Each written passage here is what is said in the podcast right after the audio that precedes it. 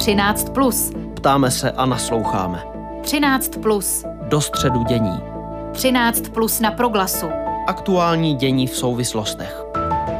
Dobré odpoledne. V následujících minutách se budeme věnovat nové zprávě o zneužívání nezletilých v katolické církvi v Mnichově. A potom se dvou divadelních ředitelů zeptáme, jak se jejich scénám daří proplouvat různými fázemi pandemie koronaviru. K poslechu zve a zdraví vás Aneška Jakubcová. Právní experti včera zveřejnili zprávu o asi pětistech zdokumentovaných případech zneužívání v německé arcidiecézi Mnichov-Freising v uplynulých desetiletích.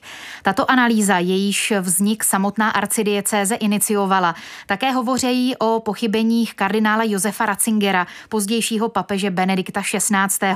a dalších mnichovských arcibiskupů. Jednat se mělo o nečinnost v případě pachatelů z řad kněží, o jejich chování církev věděla. O obsahu této nové analýzy i o tom, jaká je situace u nás, budeme nyní hovořit s premonstrátem Markem Drábkem, který se angažuje v oblasti pomoci obětem zneužívání. Dobrý den, vítejte na Proglasu, díky, že jste přijal naše pozvání. Dobrý den, zdravím vás i posluchače. My jsme spolu, pane Drábku, eh, v pořadu 13 plus naposledy hovořili přesně před čtyřmi měsíci, 21. září. To jste se zrovna účastnil Mezinárodní konference ve Varšavě, kterou eh, k tématu zneužívání iniciovala Papežská komise pro ochranu nezletilých. Nyní tedy tiskové agentury přináší informace o analýze, kterou si německá církev nechala vypracovat právě pro eh, zmiňovanou arcidiecézi Mnichov-Freising. Jaké zásadní informace z této zprávy vyplývají? Jak si je interpretujete? Jak zapadají do toho obrázku, který si postupně po střípcích skládáme? Tak eh, já nevím německy a myslím si, že ta, nevím, jestli vůbec ta zpráva v Němčině je někde celá publikovaná. To jsem nezjistil. Eh, každopádně nám to znovu ukazuje ten trend, bych řekl, který se děje všude ve všech zemích postupně, že totiž dokází k jakému si znovu proskoumání a, a vlastně tak jako supervizi zvenčí eh, toho, jakým způsobem církev ty věci dokáže a dokázala dokumentovat. A pro mě je to znovu zase výzva k tomu, abychom eh, vlastně se poučili z toho, co bylo v minulosti špatně, eh, co se nějakým způsobem zanedbalo, kde jsme měli reagovat eh, lépe. Je to výzva, samozřejmě teď jsou tam ty otázky. Je to tak, že Benedikt XVI. pochybil sám, že Vatikán se teď vyjádřil k tomu způsobem, že prostudujeme, zareagujeme. E, myslím, že je třeba vždycky zachovávat v této oblasti klid a nějakým způsobem na to zareagovat, až se ty materiály eh, prostě projdou a ty odpovědi budou prostě fundované. Hmm. Rozumím, pojďme se věnovat tomu historickému kontextu. Ono by se mělo hmm. jednat tedy o uh, mapovaná léta 1945 až 2019. Mě teď budou zajímat hlavně ta desetiletí minulého století a hmm. tedy ten historický kontext. Je důležitý, uh, třeba co se týče nějakých těch vnitřních procesů v církvi, které, jak víme, tak procházejí různým vývojem um, v oblasti komunikace. Lze si představit, že něco tedy ti mnichovští arcibiskupové mohli dělat lépe v souvislosti s těmi tehdejšími um, nastavenými procesy? Určitě. Eh, jednak je to vůbec ta eh, jako povědomí o této problematice, porozumění tomu, co to znamená eh, zneužití, jaké to má dopady a porozumění taky tomu, jakým způsobem jednají ti, kteří zneužívají, jakým způsobem manipulují kolem sebe to okolí a že pokud to bude řešit jeden člověk, třeba biskup sám a nerozumí té problematice, tak bude velmi snadno zmanipulovaný. Tak to je určitě jedna z těch věcí. Pak je to ty normy, které byly nastavené a v církvi nějakým způsobem se musí postupovat podle také nějakých eh, norm a, a pravidel, eh, které třeba zrovna díky eh, Benediktu XVI.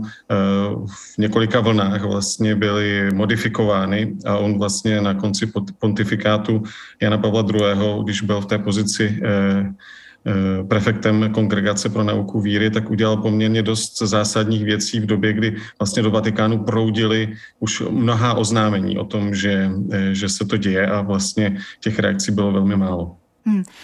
Um, Josef Ratzinger, teď už emeritní papež Benedikt XVI. Eh, tedy v nějaké prvotní reakci ta pochybení odmítl s tím, že o tom nevěděl, že eh, tedy hm, ti kněží, o které se jednalo a on je měl přesunout to do jiného působiště, hmm. že o tom tedy nevěděl. Um, je tohleto pohledem do toho historického kontextu um, přijatelné, eh, respektive lze si představit, že to tak mohlo být, že opravdu uh, ty špičky církve o tom mohly nevědět?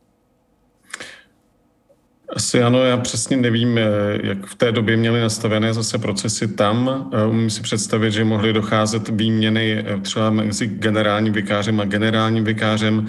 Dnes například, pokud se kněz by přesouval z jedné dieceze do druhé, tak pokud, se, pokud na něho jsou nějaká podezření, že by v této oblasti pochybil, že je třeba zneužíval, nebo jsou tam třeba jenom nějaké náznaky, tak, tak ta dieceze, odkud odchází, to musí nahlásit, jinak může být samozřejmě ten biskup té diecéze, odkud je, vyslaný, tak, tak může být eh, potrestaný za to vlastně, že, že, že jako zakrývá ty věci. Eh, to v té době určitě takhle nastavené nebylo, takže to je jedna z možností. Eh, možná taky, protože se to neřešilo, tak třeba si ani nevymínil, že budou tyto věci hlásit a ten generální vikář mohl třeba nějak to rozhodnout. To si, to si umím představit. Na druhou stranu je faktem, že mm, jako ten šéf je vždycky zodpovědný za ty lidi, které se vybere a i když oni, oni jednají špatně, tak vlastně na něho nakonec, nakonec dopadá, dopadá také ta zodpovědnost. Takže e, uvidíme, jakým způsobem se ty věci proskoumají a stálo by za to právě se podívat právě na ty procesy, vlastně co se to dělo. A jestliže on tvrdí, že o tom nevěděl, tak zjistit, jak je možné, že o tom nevěděl. Aby se nestalo někde jinde, že zase někdo něco nebude vědět. A myslím si, že nás to znovu vrací k té transparentnosti, k tomu, že je potřeba, aby, aby procesy, které probíhají, byly pod nějakou kontrolou, aby to nebylo na jednom člověku, aby se moc nekoncentrovala do jedních rukou. Hmm. Do jakého kontextu proskoumávání těch tehdejších pochybení může uh, zasáhnout proběhnuvší proměna toho vnímání, že nejde o jednotlivé tedy případy a selhání jednotlivce, ale to, že tedy už ten problém je označen jako systémový? Teď úplně si nejsem jistý, jestli budu odpovídat, jestli jsem porozuměl otázce, ale eh, v podstatě eh, vidíme, že se to dělo opakovaně, že se to pořád vrací. To znamená, musíme si říct, že to opravdu není věc, která, eh, jako za to může jeden zlý člověk.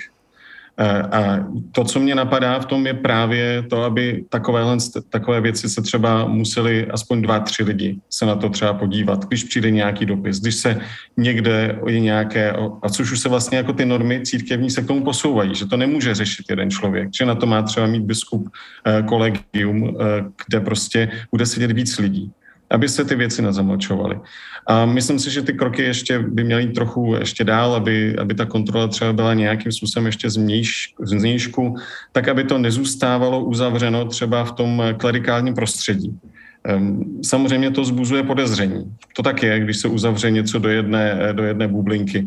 Tak pojďme udělat ten krok dál, otevírejme ty věci, například i v, tom, eh, v těch věcech, třeba když dochází k eh, nějakým soudům eh, v této oblasti, v církevním prostředí, aby tam třeba byli víc zapojení lajci, aby tam byly víc ženy, aby to nebylo exkluzivně vyhraženo, vyhraženo pouze kněžím. Už se to děje s dispenzem, je to možné, ale možná tomu ještě víc jít stříc. Na proglasu hovoříme s premonstrátem Markem Drábkem, který se uh, angažuje v oblasti pomoci obětem zneužívání.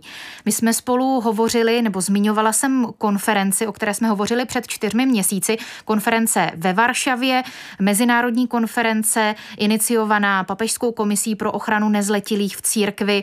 Teď mm, čtyři měsíce po té konferenci. Jak byste zhodnotil její přínos? Co se podařilo zasít? Jak přispěla k tématu? Um, to, co se eh, děje, určitě je eh, propojení nás všech, kteří jsme na té konferenci byli a pracujeme v této oblasti. Eh, takže teď v Polsku vlastně, dejme tomu, vzniká taková centrála nějaké podpory a komunikace mezi námi, kteří se v tom nějakým způsobem angažujeme. Takže to je pro mě jako obrovský pozbuzení, že bude možnost mnohem víc s kolegy sdílet zkušenosti, vzdělávat se v tom a posouvat posouvat ty věci eh, nějakým způsobem dál. Eh, co se týká dopadu tady do naší české církve, eh, to nejsem schopen nějakým způsobem posoudit. Hmm.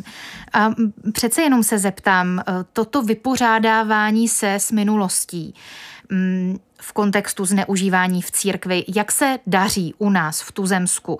Není v plánu, nebo nevěděl byste třeba o tom, že bychom si také my u nás tady měli nechat zpracovat eh, takovou analýzu, když mluvíte o té transparentnosti? Mhm. Eh, zatím jsem o tom neslyšel, že by o tom špičky církevní nějakým způsobem uvažovali. Eh, myslím si, že by to stálo za to mít nějakým způsobem takovouto nezávislou komisi. Nevím, jestli na ní úplně dozrál čas, eh, protože přece jenom v těch zemích, kdy, došlo k těmto věcem, tak tam i církev eh, byla v tom eh, mnohem víc otevřená a dařilo se jí vlastně už sbírat ty materiály. Myslím si, že, že ještě i tohle stojí nějaké kroky, které ještě z naší strany jsou. Takže stalo by to za to, ale ty oběti mají obavy a potřebují získávat postupně tu důvěru nějaká spolupráce by určitě měla nastat, eh, eh, aby, aby ta důvěryhodnost vzrostla. Nevím, jestli třeba očekávání některých lidí nejsou jako přehnaná v tom, protože i v české společnosti vůbec naštěstí se to posouvá, vidíme to v těch různých dalších kauzách, ale přijde mi, že ještě u nás je stále těžké pro, pro oběti vůbec s tím přijít, protože společnost tomu ještě vlastně eh, ne vždycky jako naslouchá, věří a spochybňuje. Hmm. Na závěr se zeptám, eh, jestli souhlasíte s tím, že v tom je právě ta síla a mělo by to jít tímto směrem, že eh, tu hlavní iniciativu při eh, jaksi proskoumávání těch případů a vypořádávání se s nimi by měla táhnout katolická církev. No určitě, co se týká katolické církve, tak by to měla táhnout katolická církev. Myslím si, že by vlastně bylo jako super, kdyby biskupové přišli a řekli, hejte se, jako nedaří se nám to, e, i to, co naznělo na té konferenci v Polsku, jestli se vám lidi nehlásí, tak to asi není tím, že to je tak skvělé, ale že vám to spíš asi nefunguje. E, pojďme si prostě nechat udělat nějaký vnější audit. Bylo by to úplně skvělý e, v celé společnosti. Samozřejmě to asi nejsme schopní úplně ovlivňovat. I sčítání lidu nám ukázalo nějakou realitu. Na druhou stranu jsme poměrně velká skupina, která, když by v tom byla znalá a formovaná, eh, tak by tu společnost jistě posouvat mohla. Takže eh, něco bychom mohli udělat pro celou společnost a hodně udělat pro církev a její věrohodnost. Říká premonstrát Marek Drábek. Moc díky za váš čas pro vysílání proglasu, za odpovědi a taky za práci, kterou děláte. Díky. Díky za pozvání. 13 plus na proglasu. Aktuální dění v souvislostech. Pandemie koronaviru je s námi v různé síle a v různých fázích dva roky. Prošli jsme lockdownem, čekáním na vakcínu, uvolněním, opatřeními nejrůznějšího typu. Společenská a odborná diskuze stále trvá. Nyní počty pozitivních případů narůstají, zejména v souvislosti s nakažlivější variantou Omikron. Jak jsou na tom na začátku roku 2022 tuzemská divadla?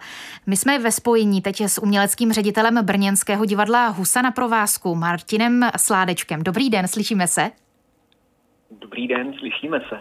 A rovněž eh, také s ředitelem městských divadel pražských, eh, tedy ABC Komedie a Rokoko, Danielem Přibylem. Dobrý den i vám. Dobré odpoledne všem. Jak se vám eh, s těmi různými výkyvy návštěvnosti, opatření dařilo v loňském roce? Máte už k tomu třeba nějaká zpracovaná data? Začneme s otázkou u městských divadel pražských, tedy pane Přibyle. My jsme první polovinu roku měli zavřeno, to se týkalo všech divadel, nejenom těch našich, eh, protože byl lockdown, který dopadnul na kulturu tak, že nemohla hrát živě pro publikum. To znamená, věnovali jsme se tam, kde to šlo, spíš eh, digitálním aktivitám. Eh, ve druhé polovině roku to nejprve vypadalo všechno velmi nadějně. diváci měli velkou chuť vrátit se zpátky do hledišť. Nicméně od druhé poloviny září jsme začali zaznamenávat pokles návštěvnosti, který se prohluboval potom až do konce roku a vlastně v souvislosti s Omikronem pokračuje i v současné době. Je to celkem logická reakce diváků, kteří si z důvodu zvýšené nemocnosti nemohou plánovat dopředu hm, svoje volnočasové aktivity ani, ani kulturní vyžití a samozřejmě je také větší počet zrušených nebo změněných představení ze stejného důvodu, z důvodu zvýšené nemocnosti. Hmm. Pane Sládečku, jaká je vaše zkušenost? Pozorujete nějaký rozdíl například v té souvislosti, že je Husa na provázku experimentální scénou? Eh, já bohužel nemůžu než potvrdit eh, zkušenost pražských kolegů. I my jsme vlastně v uplynulých dvou letech zaznamenali asi třetinový výpadek našich příjmů. A přežít tohle dvouleté období jsme vlastně dokázali pouze díky dotaci z Ministerstva kultury. Uvidíme přitom, jak bude vypadat ten stávající rok. My se totiž eh, stejně jako praští kolegové taky stále potýkáme s proměnou diváckých zvyklostí, s tím, že ztrácí zájem o služby, jako je předplatné, naopak nakupují impulzivněji na poslední chvíli, těžko se nám potom odhaduje prodejnost jednotlivých představení a podobně. Hmm. My jsme mluvili tedy o finanční situaci, o, o proměně divácké kultury. Jak si představit činnost samotných souborů, samotných tvůrců s těmi všemi opatřeními, karanténami, ochranami dýchacích cest, s testováním? Jak jste si na to zvykli, pane Přibyle? No, eh, postupně jsme se nějak tak na to aklimatizovali, nebo jak to, jak to nazvat, eh, postupně, eh, protože jsme, jak se náš cíl hrát pro diváky, pro živé publikum, to je, proč jsme zřízeni naším zřizovatelem, v našem případě hlavním městem Prahou, to je to, k čemu jsme určeni, o to usilujeme, tak všechno podřizujeme veškeré hygienické předpisy a dodržujeme bezpečnostní a tak dále, jen abychom mohli hrát. Eh, ať už to bylo pro sníženou kapacitu, nebo ať už to byly kontroly testování a tak dále a tak dále, co všechno v průběhu těch dvou let eh, eh, na nás dopadlo. Asi je dobré říct, že vlastně kulturní sféra od toho března 2020 už dva roky, teď vstupujeme vlastně do třetího, je pod neustálým vlivem restrikcí. Uh, my jsme se vlastně nikdy nevymanili uh, z toho, že by stát nějak uh, omezoval kulturu, ať už je to kapacitně, nebo právě třeba třeba tím, co se smí a nesmí na jevišti, kdo se tam smí potkávat a tak dále. Takže kultura je takový nejzasaženější, jeden z, rozhodně jeden z nejzasaženějších oborů lidské činnosti, ne dokonce ten nejzasaženější, možná společně třeba s cestovním ruchem. Hmm. Takže, jak říkal eh, kolega Sládeček, eh, máme štěstí my, eh, kteří jsme zřizovaní, že nám pomáhá Ministerstvo kultury nebo naši zřizovatelé tohleto těžké období překlenout. Nicméně i po těch dvou letech jsme se teď dostali do další, další opravdu hodně náročné zkoušky a to je teda Omikron. Hmm. Za městská divadla Pražská hovoří eh, jejich ředitel Daniel Přibyl. Také jsme na telefonu eh, ve spojení s Martinem Sládečkem, uměleckým vedoucím Brněnské husy na provázku. Co vy, pane Sládečku, považujete nyní v tuto situaci na začátku roku 2022 za největší komplikaci pro nějaký zdárný chod eh, vašeho divadla, vaší scény, i třeba co se týče fungování souboru nebo co se týče finanční otázky, prostě tu největší komplikaci? Těžko vybrat z řady komplikací, s nimiž se zrovna potýkáme, tu jednu největší. Já bych eh, osobně jmenoval asi právě přicházející Omikron, který nám v eh, divadle se na provázku vstoupí do dvou plánovaných eh, premiér. Do premiéry Chazarského slovníku, která nás čeká už teď v úterý a do premiéry Proč se dítě vaří v kaši 4. února, Ono je nesmírně těžké zkoušet, premiérovat eh, a snažit se uskutečnit tady tyhle závazky veřejné služby vůči divákům ve chvíli, kdy eh, vám neustále vypadávají herci, kdy se přeskušuje, zaskušuje, eh, zaskakuje a podobně. Přesto jsme se shodli, že v kolektivu našeho divadla budeme brát každé odehrané představení, nejenom každou odehranou premiéru jako vítězství a snažíme se tedy v těchto podmínkách koronavirových uzávěr, každodenních změn, všech těch na poslední chvíli přeskušovaných, zaskakovaných představení nenechat padnout ani jednu premiéru a ani jedno představení. Plánujete nějak reagovat třeba na tu nastupující uh, zesílení tedy pandemie v souvislosti s variantou Omikron, například co se týče těch eh, online aktivit? Hovořilo se hodně o rozšíření platformy Dramox, eh, té streamovací platformy. Něco takového máte v plánu? Máte nějaký krizový plán ještě, pane Sládečku? Já se přiznám, že naším plánem je hrát, dokud to půjde a přečkat tady tuhle tu vlnu.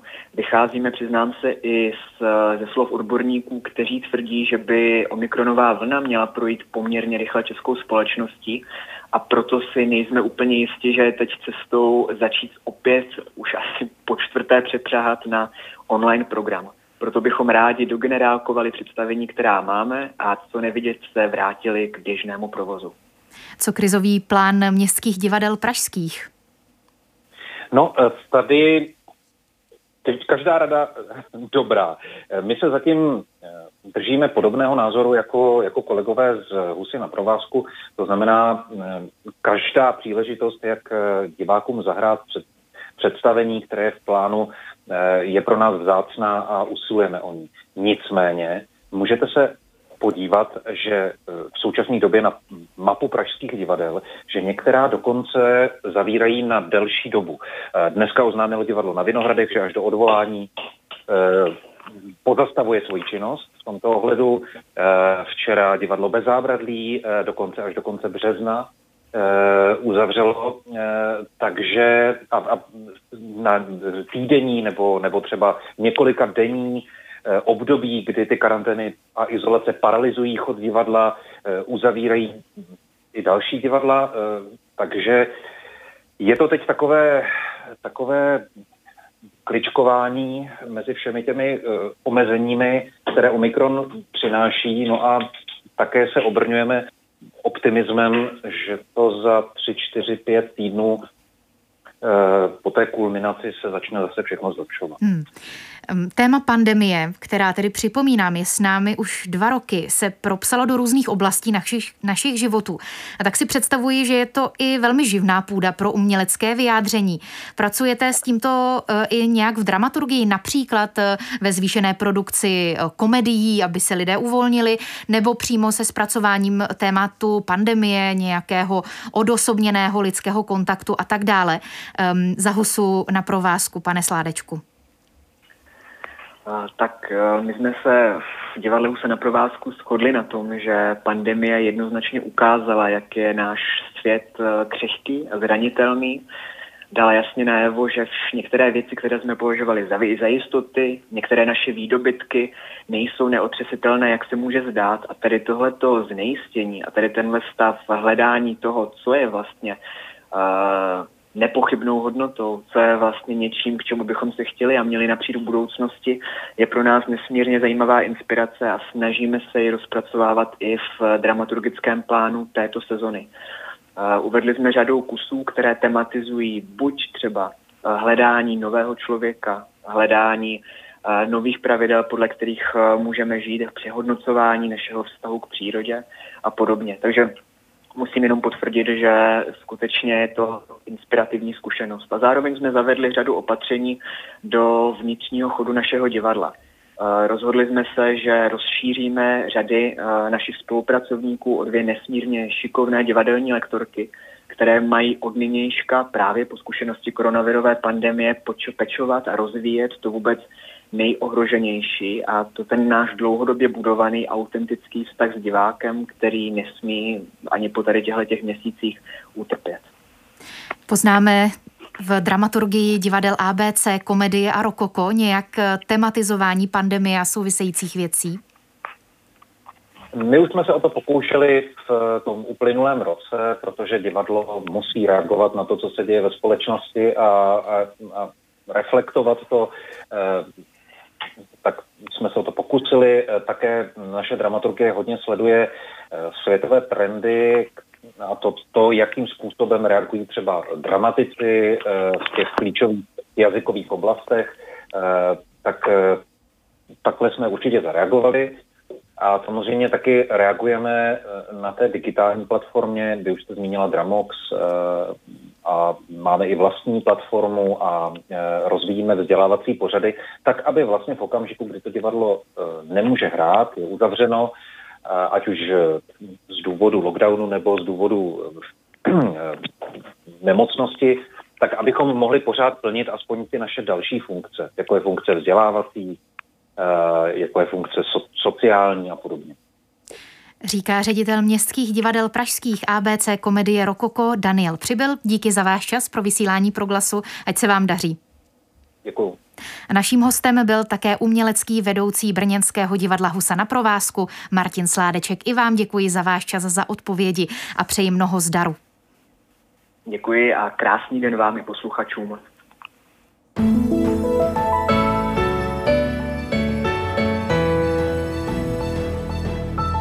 13 plus. Ptáme se a nasloucháme. 13 plus. Do středu dění. 13 plus na proglasu. Aktuální dění v souvislostech. Díky vám všem za pozornost, Janě Kuklové a Evě Svobodové za spolupráci. O víkendu můžete dohnat poslech pořadu 13+, které jste nestihli, v audioarchivu na webu nebo v podcastových aplikacích. Klidné volné dny přeje Aneška Jakubcová.